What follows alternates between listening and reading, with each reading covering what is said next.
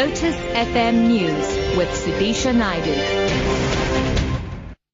Nine o'clock, good morning. Johannesburg motorists are advised to avoid Tudhope Avenue and Abel Road in Berea as rubble is being cleared following evictions that took place last night.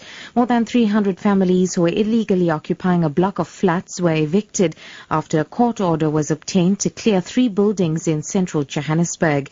JMPD spokesperson Wayne Minnaar says the roads will remain closed until this evening. Abel Road and Tudhope Road in Berea was blocked off to traffic and is still blocked off for the eviction of tenants from flats who are occupying the buildings illegally.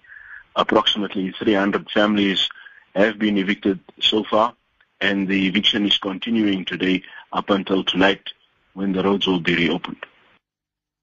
The IFP have confirmed that a man shot dead at KwaMashu Hostel north of Durban was its branch chairperson in the hostel.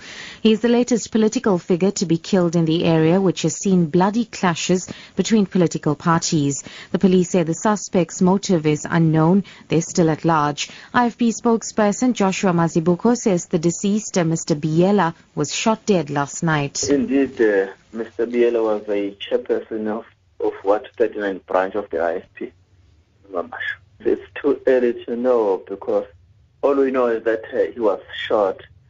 Um, as to the circumstances surrounding his his death, we don't know yet uh, until perhaps the the police uh, perhaps will will have worked on the case to to give us a, a picture of what happened, of what was the cause. Environmental organizations have raised questions around the South African Nuclear Energy Corporation's update on the nuclear new build project, saying it contains nothing new. The corporation earlier said it was forging ahead with the program but declined to say what it would cost.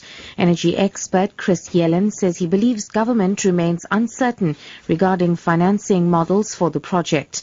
Earthlife Africa spokesperson Dominic Doyle says worldwide the nuclear industry is in decline and it is questionable why South Africa wants to pursue it. DA Energy spokesperson Gordon Mackay says government has squandered the opportunity to dispel the opinion that the deal is tainted with secrecy and unfolding behind closed doors. In other news now, the family of Archbishop Emeritus Desmond Tutu says he remains in a stable condition in a Cape Town hospital. He was admitted for a persistent infection last night.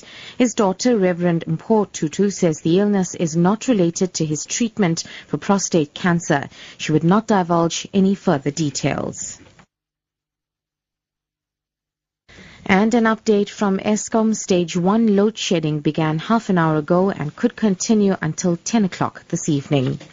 Top story this hour, Johannesburg motorists are advised to avoid Tudhope Avenue and Abel Road in Berea as rubble is being cleared following evictions that took place last night. For Lotus FM News, I'm Sudisha Naidu. I'll be back at 10.